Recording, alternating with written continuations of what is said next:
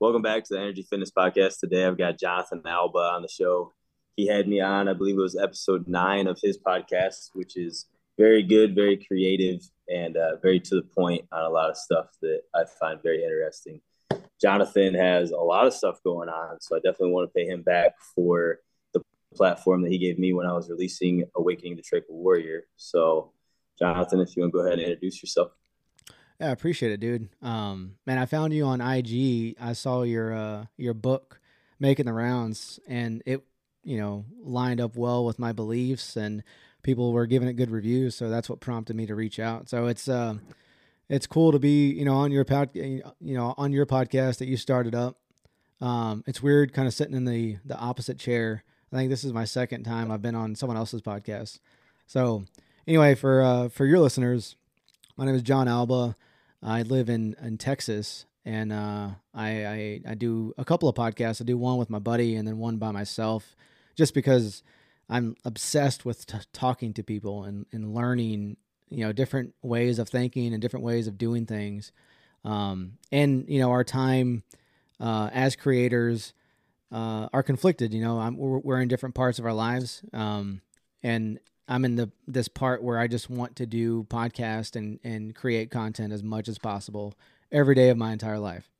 Um, so my podcast is called Our Society with Jon Alba, and then in doing that podcast, uh, I've been able to talk to pretty amazing people like yourself, man. Like, um, yeah, and, and and Gabe Brown. If anybody doesn't know who Gabe Brown is, you need to go get on his podcast and find what what episode was Gabe on? Man, what I don't I don't even remember. It was like I think it was like 103 on Curiosity with Jon and Mike. I, I put it on on that podcast. Um, even though oh, okay. it was, yeah, e- even though it was just by myself. But uh, yeah, dude, Gabe Brown's the goat, man. He was on uh, Kiss yeah. the Ground, the documentary, um, and he's out there, man. He's doing good stuff.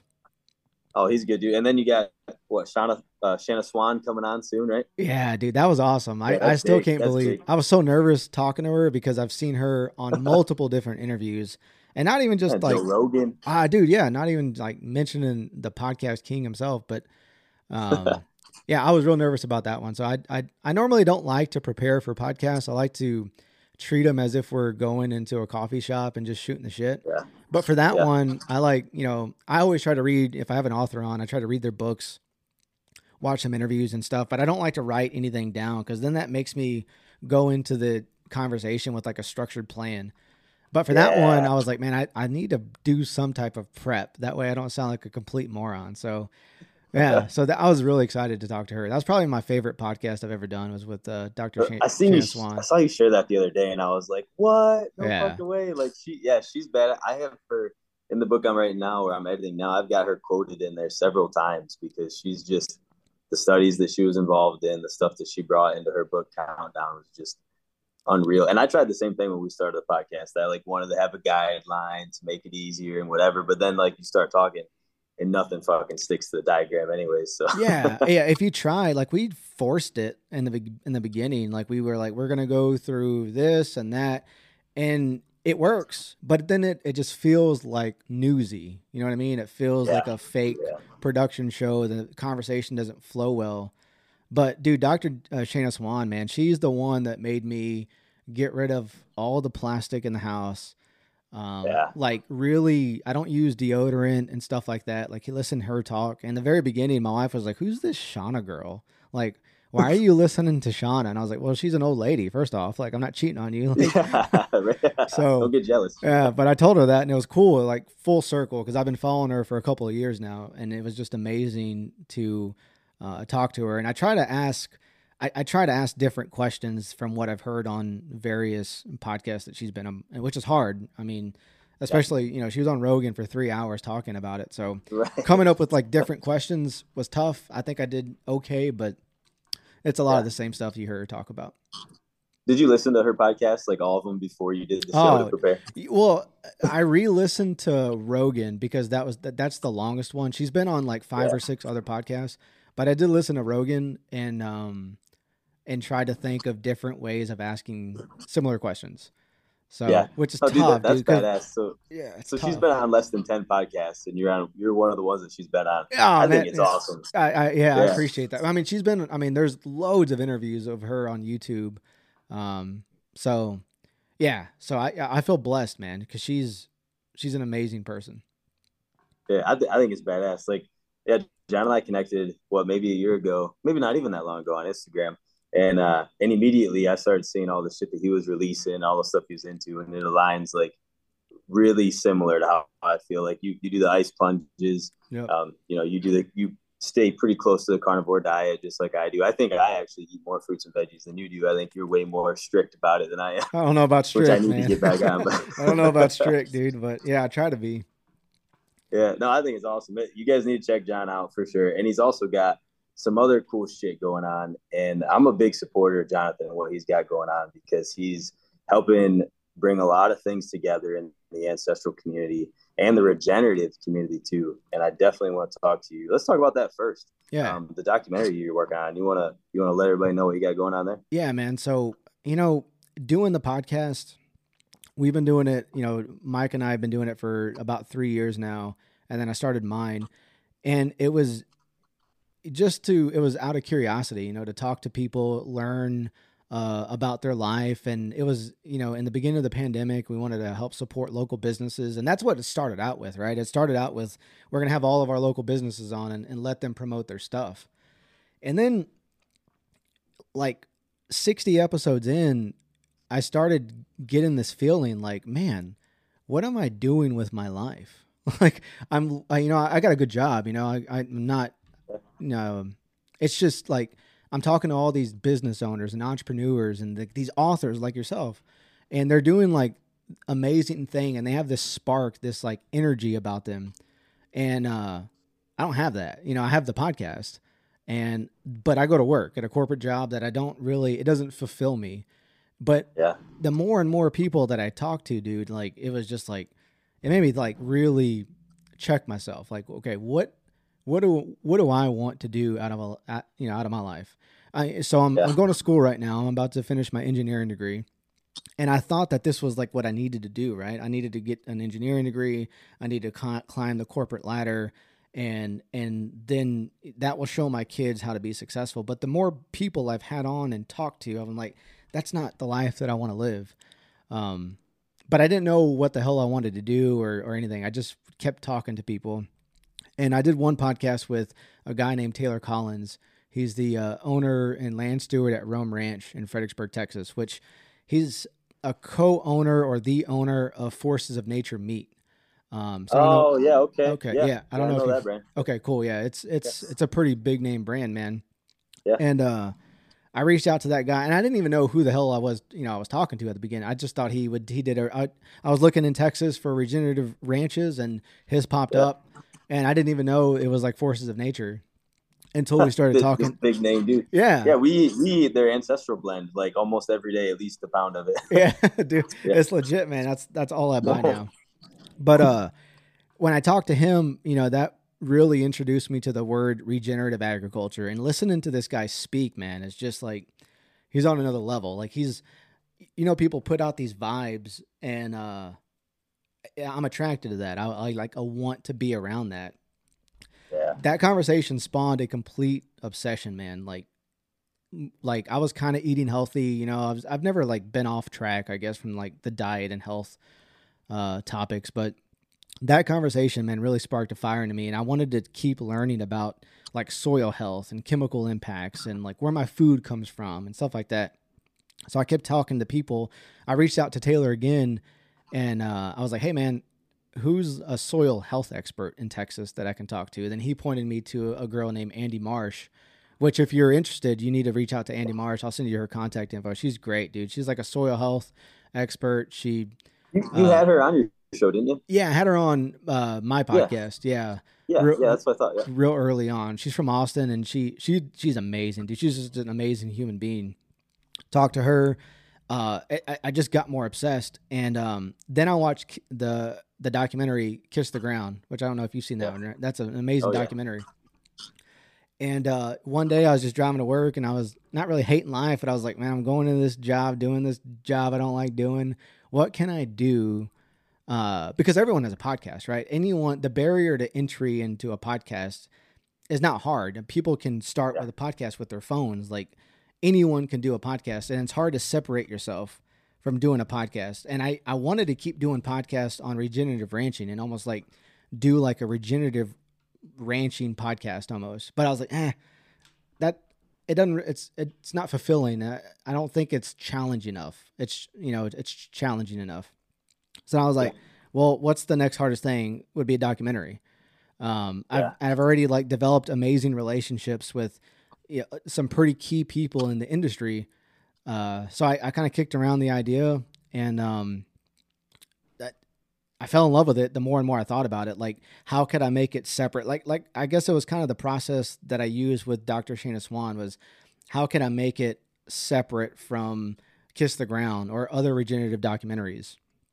Yeah. And uh, yeah, man. So I just I just chewed on that. I watched Kiss the Ground documentary like 15 times, um, and uh, I started researching. And one thing that stuck out on Kiss the Ground was they didn't uh, include the indigenous community enough. Yeah. There wasn't a lot of representation from the indigenous culture, which, if you look into regenerative ranching, uh, you know, it stems a lot from the Native American community. A lot of those principles. Yeah. It's very similar.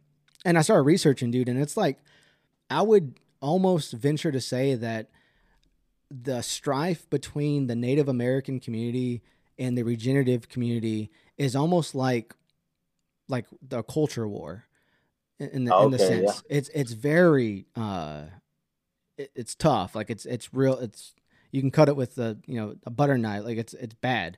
Um oh shit. yeah. And and kiss the ground pissed off a lot of people in the native american community because there wasn't enough representation in that film from you know colored people yeah, I can see that because they're talking about farming the natural way, the way it should be, and there's indigenous cultures that did it that way for centuries, and they're not conversing with them at all. I can see that. Yeah, I can see that as a problem. The the other thing that I I took from Kiss the Ground was that it was very Hollywood esque. Like there was a lot of Hollywood people in it. Um, there were land practitioners like Gabe Brown. He's a true land practitioner.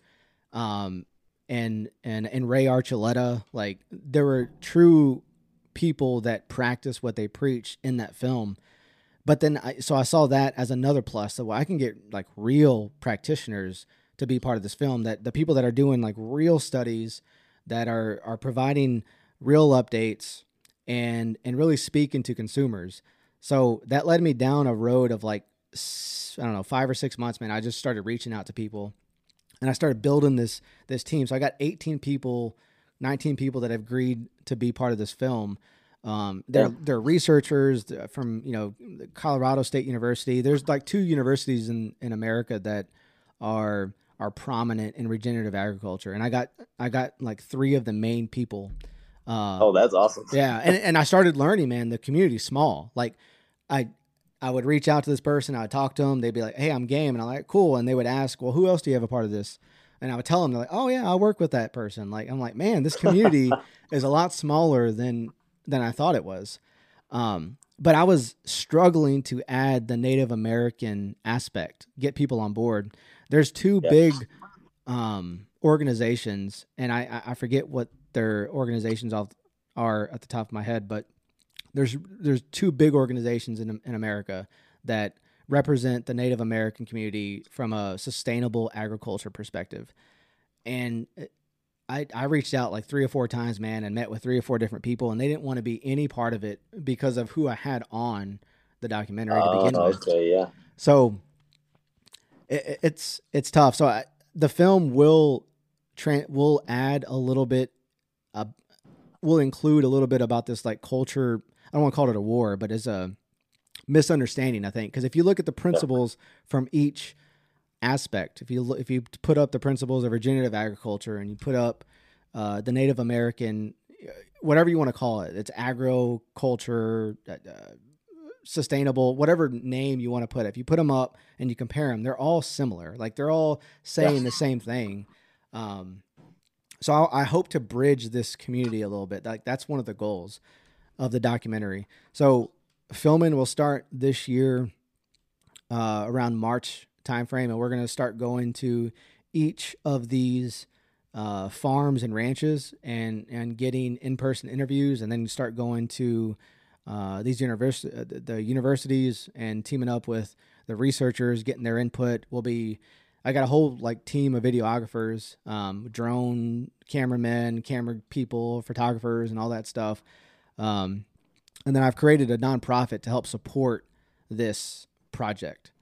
Um, so nice. yeah, so I'll be be you know hustling for uh, donations soon yeah. to to help support the the creation of this project because these filming like you know I've essentially hired videographers without paying the money up front uh, with a promise yeah. that money's coming. So kind of you know like I'm not a film director or anything like that, but I, it's something I'm passionate about. Um, yeah. And I have, I have a couple of other documentaries in mind that I want to do after after this one. But yeah, man, the goal of of, of biodiversity it, it's called biodiversity a sustainable footprint. The goal of is is to bridge that gap from the Native American community and I guess you can call them the white farmers because they're yeah. both talking about the same thing, but also educate consumers.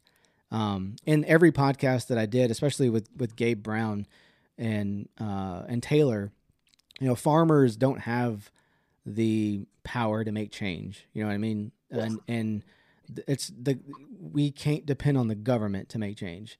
The only people that that really have the power are the consumers.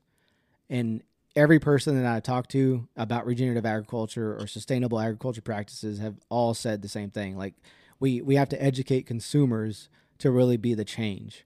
Um, so that's the goal. The goal is to bridge that those two communities and and provide an education to people about sustainable agriculture practices and how it impacts soil health, human health, and our climate. Yeah, absolutely. I, I think that's something huge that uh, that's a big thing for Caitlin and I too is to get people to understand that because it's way more important than just nutritionally. It's huge to eat regeneratively, but for the planet and for our whole community is, is a whole planet that is huge. We just had a, a local regenerative farmer here on the show. I don't know when we'll release that episode, but uh, her name's Carice. If you want, I can try to get in contact with her too. If there's any, yeah. I mean, she's up here near Pittsburgh. Um, but they just opened a couple years ago. She was a naturopathic doctor from California, and mm she felt like she couldn't get her clients the proper nutrition to fix their ailments hmm. and so she she left the naturopathic doctor world and opened a regenerative farm with her husband um, just so happened to be here across the country from where she was but that's awesome um, man i think it's huge so what's the what is the gap between like the new regenerative farming system and like the natives that do it what like what is it that there's no acknowledgement and respect given to the practices? Is that where it comes from? I think a lot of it is that is, is um, the people that are getting the shine and and the and the accolades from you know universities and and media outlets are the these white farmers, um, yeah. and I think that's where a lot of this resentment comes from.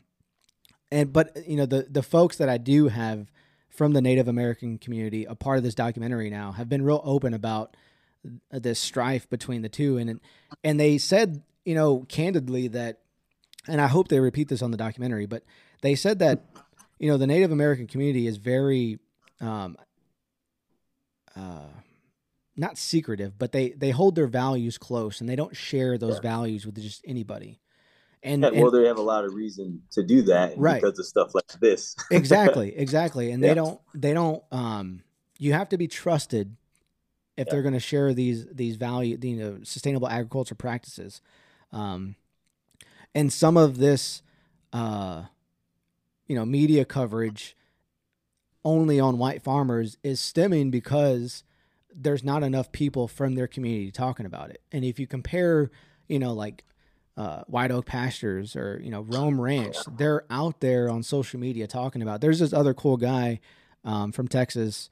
Uh, his name's Austin Dillon. He runs a regenerative farm called uh, Counterculture Farms here in Texas, and he's another guy, dude. It, he's just in your face, tells it how it is. Yeah. He doesn't sugarcoat it, and he, he's posting content, and yeah. he's getting noticed by a lot of different people. And I think that's the difference um, why there's different media coverages, but um, it's it's definitely there, dude. It's it's something you know, and as a, I don't even like to call myself a minority, but God, I think I think Mexicans are are are, are taking over America now, but um, but there's uh there, there's something there that that needs to be addressed, and I thought that I would be able to garner support a lot easier because I am Hispanic and yeah. I am a, yeah. I'm not white, but I wasn't able to. Yeah, it's do. like you almost get a little bit of trust showing up. It, it, it's funny you said that because my older brother looks Amish and he mm. lives in Amish country in southern Michigan,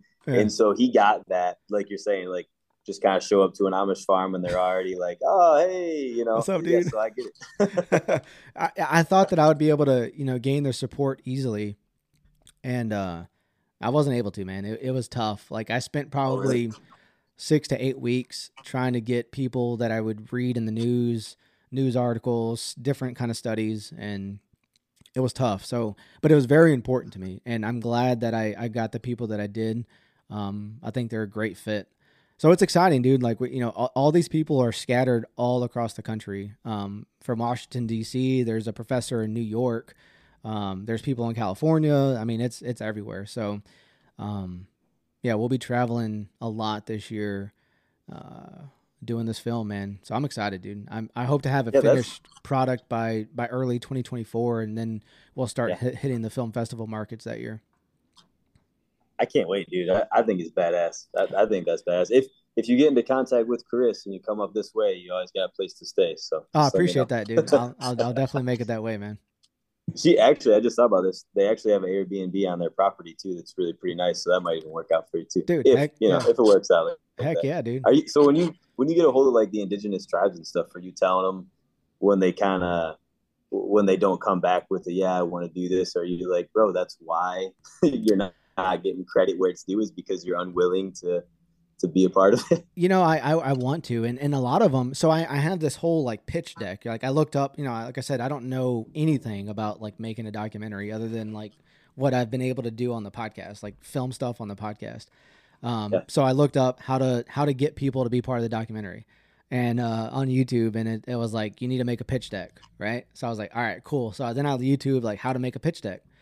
And uh, so I created this this this pitch deck that had like the purpose and like the outline of the film, and I started adding the people like Taylor from Roam Ranch, Andy Marsh, and a couple of other people, and I would send it to all these people. So then, before I added the Native American community, I had like twelve people already, and they're awesome names, um, and I had some people that are are very well respected in the Native American community outright tell me that they wouldn't be part of this documentary because a lot of these people are racist. And I was like, well, if they're racist, why would they be like, I'm Mexican? Like you could see like in the pitch deck, like I'm, I'm not racist. Like my wife is white. Like, so it, it, yeah, man, I wanted to, I, I wanted to be like, dude, did you even look at it? Did you look at the team? In fact, our creative team, there's two African Americans that are videographers. They're the main videographers. Like it's racist. and and uh and then there's me, who's Mexican. So the whole creative team are minorities, and yeah. I, I truly, be, I don't think anyone in this film is racist at all. But uh, if they were, I don't think they would want us coming on their place, and there would. Every one of them have said, you know, hey, when you come film, we got places for you to stay. Uh, you yeah. know, we'll put you up for you know the three or four days that you're in, and I don't think they would allow that. You know, especially yeah, wouldn't do that. yeah, especially because I'm nobody, right? I'm not like a Netflix guy, right? I'm not. I'm. I'm just some. Not yet. Not I'm, yet. I'm just some random dude reaching out to all these people, and uh, if they were racist or they had any kind of prejudice in them, they would have wrote me off and said no from the get go. Yeah. So, yep. um, I don't really buy that, and I, yeah, there's sometimes, dude, I got frustrated and I was like, man, come on like I, I, it's important. And i read article after article that you know we're not being included we're not being included and you know our voices aren't heard. And i was like i'm trying to include your voice here you know what i mean? I'm trying really hard. Um, but i got a i got a good a good amazing group of, of people to be part of it dude and i'm excited I, I, think it's awesome, man. I can't wait for it to come out. I can't wait for you to start posting content on, on it because I'm I'm excited. I love the regenerative community. I think it's me personally, and Caitlin. like we think that that is the next step for Yes. improving overall human health, planet's health. That, that's I think it has to be the next step, and I think that people like you that are bringing it to the forefront in people's faces, I, I think it's super important. I think you guys are going to help really push that to make sure that people because there's a lot of reasons why like it's not just a push like oh go plant based on some bullshit that doesn't actually help anybody. Like regenerative farming is is real and it's true and it actually is good for everybody. And I, and it's also very sustainable too. Um, so i'm excited to see that come to fruition man. Yeah, i'm me really too, happy for it. I appreciate that, dude. And and uh, you know, throughout this process, I did learn that the term, even the term, regenerative agriculture is it can be divisive depending on who you're talking to. Um, so that was a new learning too, and that you know, I learned that from the people that I got on eventually to be part of it. They were like, I was telling them my struggles and getting people, and they were like, well. Part of it is because you're using the, the the word regenerative. Like that's that's not the right word to use. That's not like an inclusive word to certain communities. Um, so what what do you call it then there's different words. Well, that's what I was saying. If you put it's different verbiage for each community. One is agro agro ecological farming. Some people just That's use yeah. Some people just use sus- sustainable farming. So I started like shifting my email communications up a little bit depending on who I was talking to. Um, which which which helped a little bit. But yeah, even the term regenerative agriculture can be divisive depending on who you're talking to. never thought about that that Neither must did have I. been a good learning curve yeah, neither did I. I was like, holy shit, that's my problem. I've been using the wrong word the whole time for the same thing I know. oh that's funny Uh, That's really funny. You know, I'm I'm super excited about that. If uh for everyone listening or watching out there, definitely go on. What the the Instagram for it is biodiversity the documentary, right? yeah, yeah, biodiversity, the documentary. We don't we don't have anything posted yet. We'll start posting content uh, probably in March, March or April.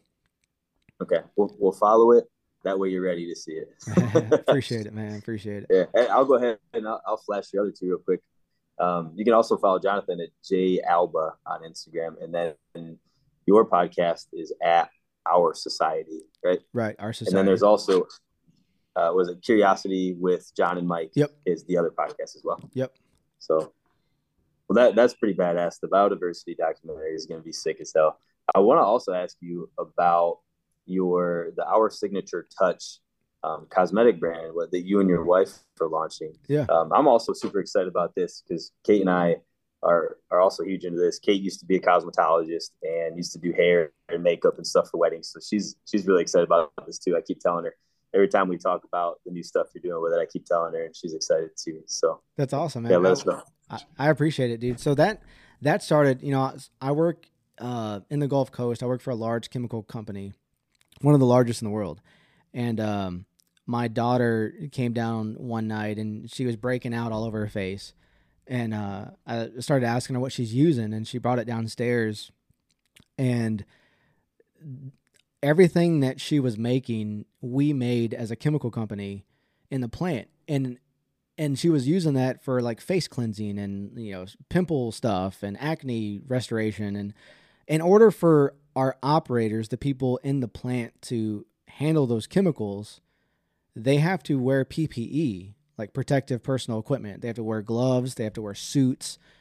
And i was like you're putting that shit on your face like if we have to you know protect ourselves from it because of whatever reason and we're putting it in a tube and then we're giving it to our kids.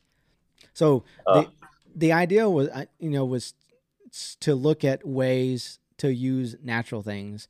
Um, and I know when I bring up like natural remedy stuff like that can kind of like oh this guy's woo woo. I'm definitely not that guy. Like I I I uh I, you know essential oils and stuff like I'm I'm kind of like mm, I don't know if I believe in it all the way.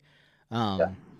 But I started looking into like what the Native Americans used back in the day for skincare and for hair care, and everything that popped up, even all the way back to the Roman Empire, was beef fat and some type of plant oil, whether it's um, you know mango butter, um, you know, shea butter, depending on what region you were in. But another thing that popped up, mango butter. mango butter. I didn't know that was a thing, dude. Yeah, me neither, man. Yeah. how do they do that? What I want to know about this now. I, you know, I didn't, I didn't look into it a whole lot, but it's made from the seed, the the juices in the uh, seed, I believe.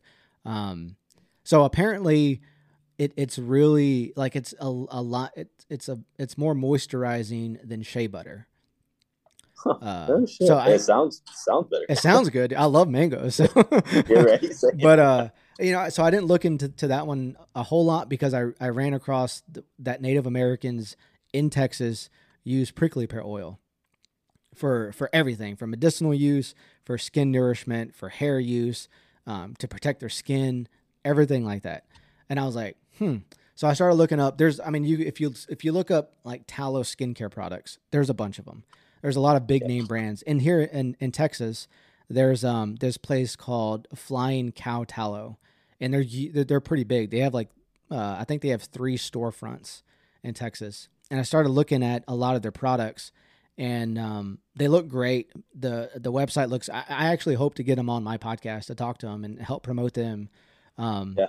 But uh, a lot of these tallow places use either use olive oil or use coconut oil, and I didn't find one that uses uh, prickly pear oil. And I think the reason is is because it's so damn expensive.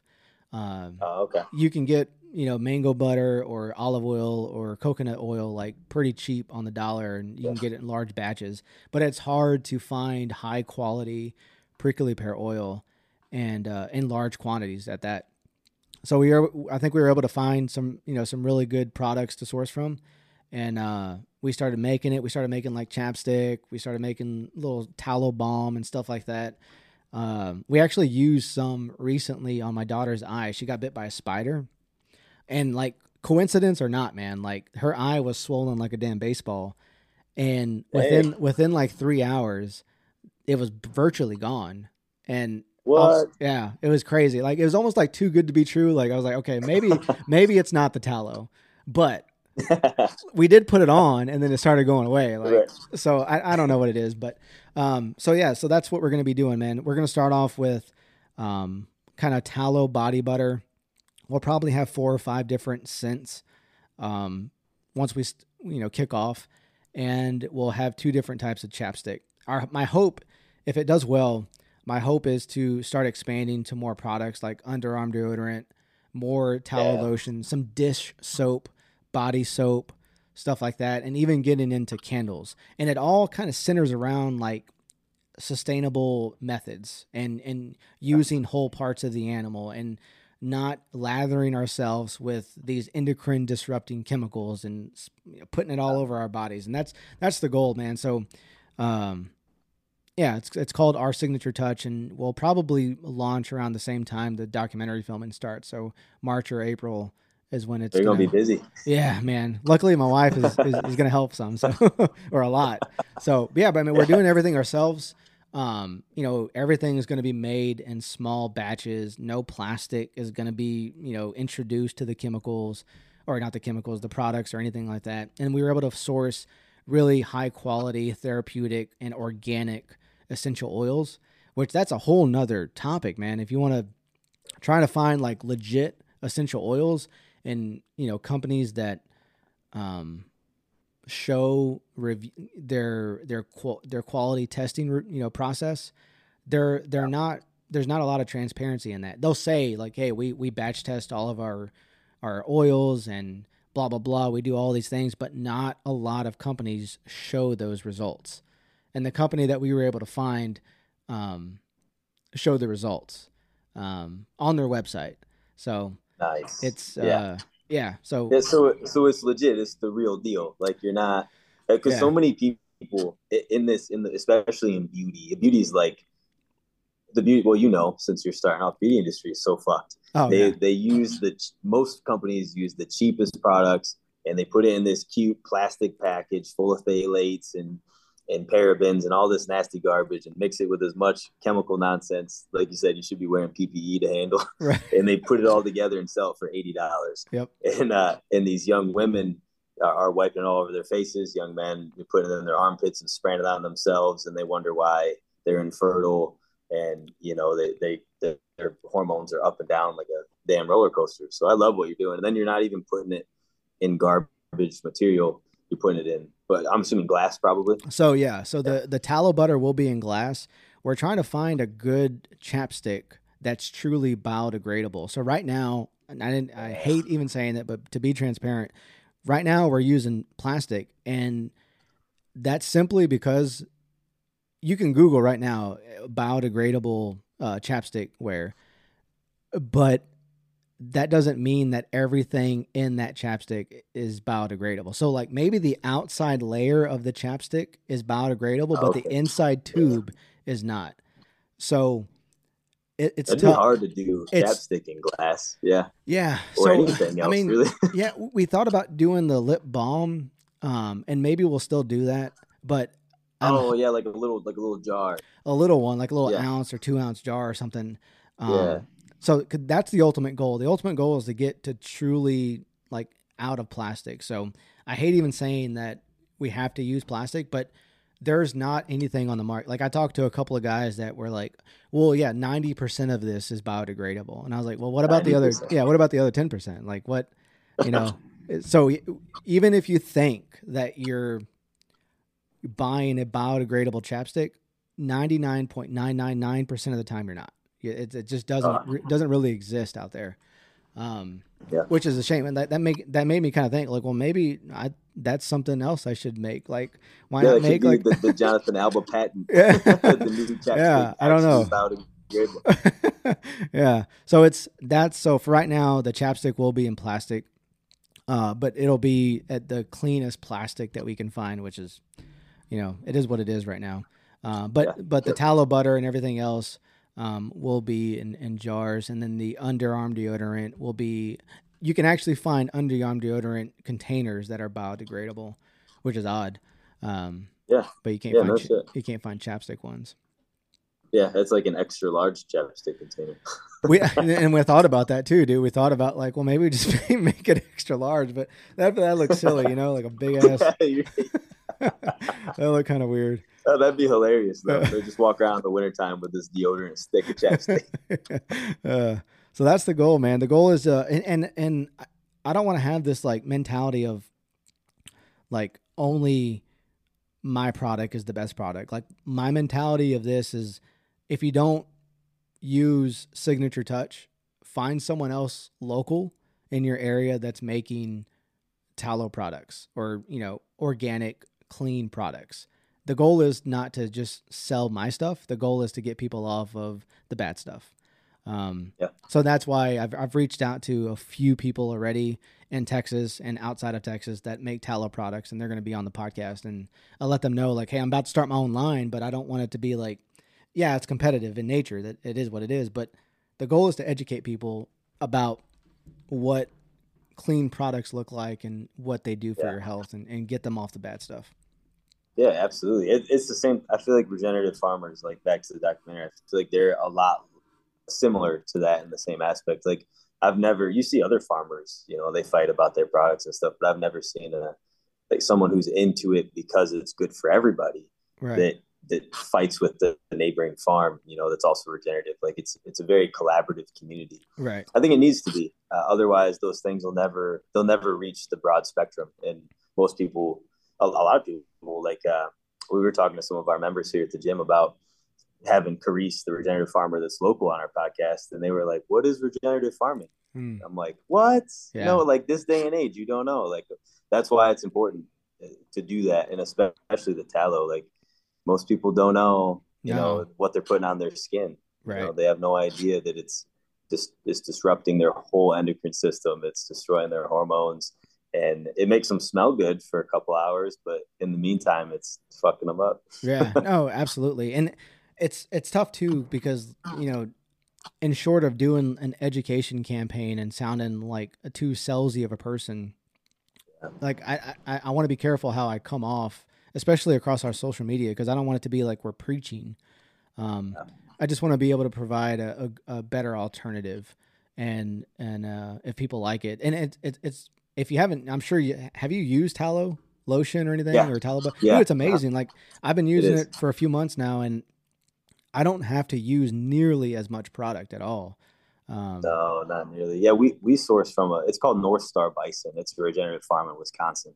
Um, and we just buy a bar of tallow soap every time we order uh, like, like food from them.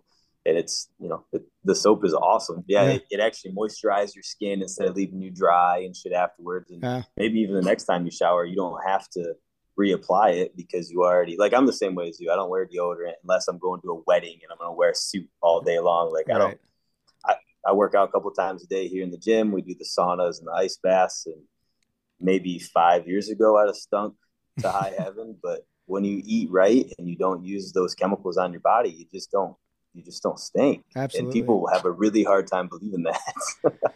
yeah, I I can tell real quickly. Um, you know, when I've been going off the rails with, you know, eating, you know, wings or something, like if we go out to eat and then the next day it's like I stink, like I can smell my freaking pits. But if I eat clean, yep.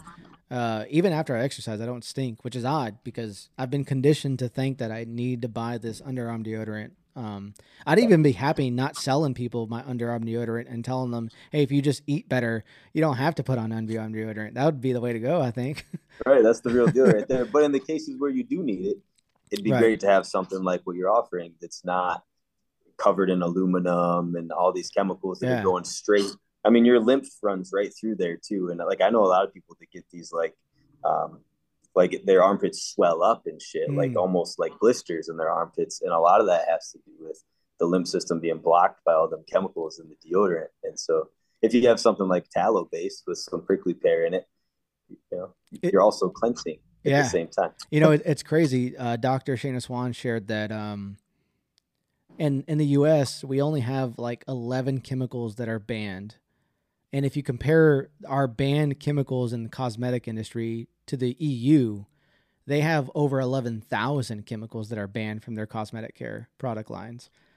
And it's just it's, the difference is is insane. It's mind boggling. Like why why are we in, in America it's almost like we're reactive rather than proactive. And the EU, yeah. I'm not saying it's like the right approach, but they're more like you're going to prove that these are actually safe before we use them. In America, yeah, it's think, like we yeah. use them, and then if it's bad, then we'll recall them. But it's not the other way around. Yeah, and, and in the U.S., they have to wait years and have all this evidence of of what it caused in people before they'll eliminate it. I think it should be the other way these new chemicals should be guilty until proven innocent and not the opposite. Right. I think that's huge. Yeah. Well, and we both know why it's it's that way in the U.S. and it's you know, money talks. But. Absolutely. you know, and another thing too about the tallow, I was, I, you know, I wanted to put in as less chemicals as I or inputs that I can. So there's only three. There's that's the tallow, prickly pear oil, and uh, uh and essential oil. Sometimes there'll be two depending on the scent. So yeah. you know, three or four inputs to make a product. And then I was like, man, you know, what's the shelf life? And the shelf life is about a year. It's about 12 months. Oh, kidding. Yeah. T- tallow is that's, the, that's really good. Yeah. Tallow and vitamin uh, and, uh, and prickly pear oil have really strong antioxidants that can help keep it, um, you know, stable for about 12 months. Um, but the recommendation that we're going to be put in is to use it between eight and 12 months. But if you compare that with the industry standard, which is like two years or three years, like that's it's not as good, but it's because they put all these like chemicals. So for for a couple of months there, I started thinking I was like, okay, what is the cleanest stabilizer um, that I could use to keep it fresh? But there's there's really nothing that really exists to you know to maintain that shelf life. So if we really right. want to be natural, it has to be within eight or twelve months. Like that's just yeah.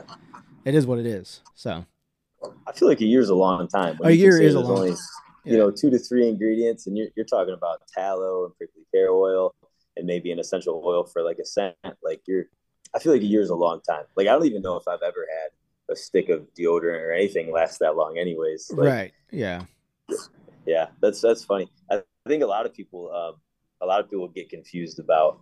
Um, I, I was just talking to someone the other day, and I was I referred to tallow. There's a there's a local lady, and I, I, forget her name right now, but she also makes some soaps with tallow. Um, and they were like almost they started because they don't know who I am and how I feel about all that. And they were kind of like making fun of it, and I was like, ah, "It's real funny. You, you wipe chemicals that are fucking up your boner in right. your armpits every day." So you know that's really funny. and it, it led to this whole conversation about tallow, and they were like, "Oh, well, tallow's got a stink, doesn't it?" Like, it really doesn't have much of a smell at all. Like if you cook with it, yeah, but how fucking hot are your armpits getting? Like, right, you, right. You know. But I was curious. I was gonna ask you, what does the prickly pear oil smell like? It's got a, mm, it's got like a nutty scent to it. So I actually, okay. I'm, I'm actually, so I'm, I'm fighting hair loss. Uh, I'm yeah. going bald. It just yeah, run, it runs in my family, dude. And uh, one of the benefits is is supposedly regrowing hair, um, and people have been using it for for decades um, to regrow hair and stop hair loss. So I've been using it. I, I don't. I'm not saying that I can see a result, but I don't. I don't think I'm losing hair quite as fast. Um, yeah. So it, when I put it on, it it doesn't smell good or bad. It just has like a nutty scent to it um, yeah. is what it smells like. And I'm sure it depends, you know, where you get it from and where you source it from. So, like I said, I, I think that really matters. Um, another good thing about uh, prickly pear oil is that it's cold pressed rather than heated to extract, which is huge to me. And that's how we try to source all of our essential oils as well. It's only, um, it's not degraded at all. Uh, yeah, so, so it keeps all the nutrients. exactly. That's good. Yeah. So that's another benefit. Um, I think, um, I think coconut oil is also cold pressed, but it's it's the process is is pretty extensive. Whereas uh, prickly pear oil, the process is pretty simple compared to uh, you know the other oils that are uh, on the market. Do you know if the like how uh, prickly pear cactus they only grow like pretty not like not very far from the equator, right? Like we're talking about like a pretty pretty simple zone uh, broad spectrum as far as where they grow, right? So the your prickly pear's got to be coming from pretty local, I yeah. would assume. Yeah, yeah, we're trying to source it from as local as possible. So it's not yeah. it's not always in Texas, and that's another cool right. thing um, with the tallow. I, will be teaming up with the ranches that I've connected with. Um, yeah. in the coming months, and I'll be sourcing tallow from them, and I'll be so we'll be able to like identify uh, for people on our on our social media, like, hey, this you know batch, this next batch for the next two months will be sourced from you know X ranch, and we'll be able to that's like cool. you know tag them until we run out of that product, and then we'll buy it from another ranch.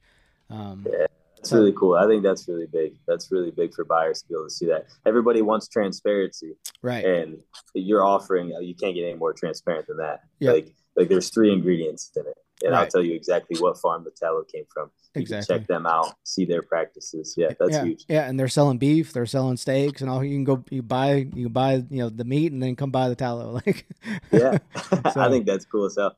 But we definitely once you get launched, um, I already talked to you about it. You let us know, and uh, and we're hoping to be able to provide it here in, in studio for our members as well. So um, for any of the members that listen to this podcast definitely, you know, hopefully sometime around March, whatever you launch, and after that, hopefully we'll be able to start stocking some of that for everybody.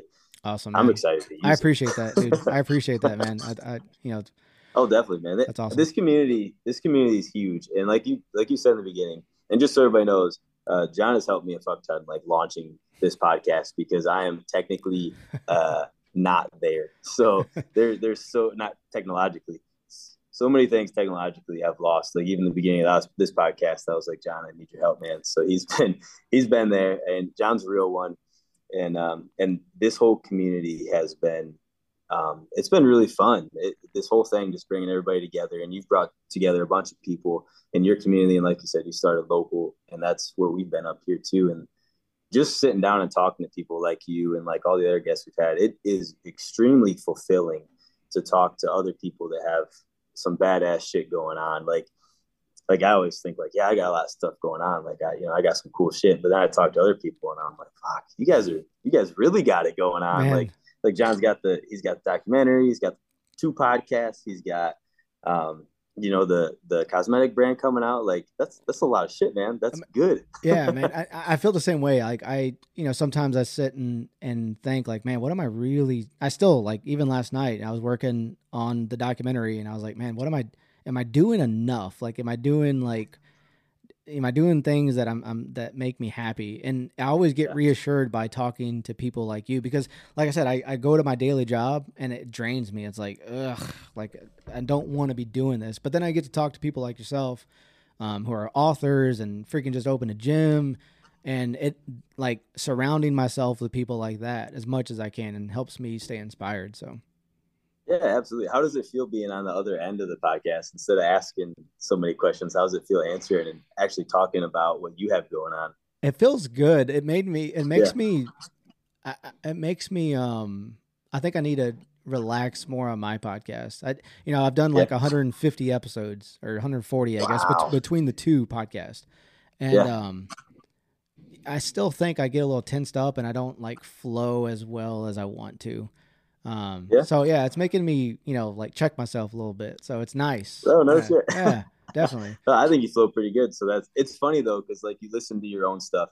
Like I, I, listened to one episode the other day that we had with um, Jen, a sound healer, and I was like, man, that like it was a good episode. I'm right. like, man, I'm like, I'm impressed. You know, yeah. I don't like listening to myself talk.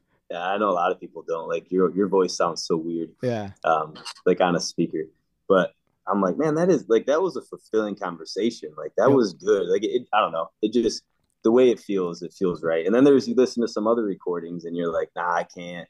That's yeah. bad. I got to redo that or whatever. I did one yesterday with this professor out of Canada. Uh, he's he's kind of speaking out against diversity, equity, and inclusion, and there were those were white yeah. people. Um, yeah. so, so uh, yeah, libs of TikTok, man, they're a good follow on Twitter. Yeah, that was the video that you shared. Yeah, that, I thought that was really funny. Hey, well, it, it's become a thing now where people can just slap that. If they're if they're not white, they can slap that term on something and just win an argument. Yeah. And most people are like, okay. Yeah, I'm because sorry. yeah, if if if someone says, well, you know, I'm not being, you know, that group is not being inclusive enough, or they're not diverse enough, then what do you say? You can't say yeah, anything. Like even if someone told me that, I'm like, well, shit. Like I can't say anything. You know what I mean? like uh, backed like, oh, in a fuck, corner. yeah, I'm backed in a corner now. So yeah, it's it's interesting, I, man. I, I, think it's funny. Well, we, we kind of went pretty far off the rails on that. Sorry okay. about that. Sorry uh, about that. no, you're good, man. I I could bullshit all day long. Maybe that's why I like doing the podcast thing so much too. But um, well, let, us wrap it up. Okay. Um, yeah, man. Where so where can people find you at? You want to let everybody know where they can find you? So yeah, man. Get a hold of your product and documentary. Yeah. Uh, I guess the easiest way to follow me is uh, on Instagram uh, at J Alba on IG, and then from there I got all my other stuff linked, the biodiversity and signature touch on my IG account. So that's probably the best way. Easy. That's easy. Yep. So follow them on Instagram and then follow the biodiversity documentary and the podcast. And then uh, you got a link tree too set up, don't you? Yeah, yeah. Can check out. Yep, yeah. yeah it's okay. all it's all right there yeah. on IG. Awesome, awesome. Well, thanks for joining us today, fun, everybody, man. and thank you, Jon this was fun. I appreciate you asking, man. I, I love everything that you and your wife are doing, and, and, I'm big fans, man. So when your wife has that cookbook, let me know, man, and I'll have her on the podcast. Oh, she's working on it. She's finally got a title for it. She's she just keeps adding stuff. It just keeps growing and growing, and yeah, yeah. She's the intuitive cook. Nice. I'm pretty sure is going to be her title. Yes, yeah, so that's a good one. It's it's coming, man. But she's she's in no rush, you know. Right. well, let me know, man. But definitely will, man. I'm really glad you came on. I really wanted you. Um, when we decided that we were gonna, you know, go with the podcast and uh, and start doing it, I was like, I gotta, I gotta get Jon on because he's got like, like, like you have your platforms, but you don't talk about what you have going on very often, and you got a lot of cool shit going on. So I wanted to help you promote and talk about that, and I really wanted to get, I just wanted to get you on. So I am really glad that, that you could. I appreciate the love, man. Awesome. Well, that's all, folks. Rock on, man. Talk to you later, bro. all right, brother. Bye.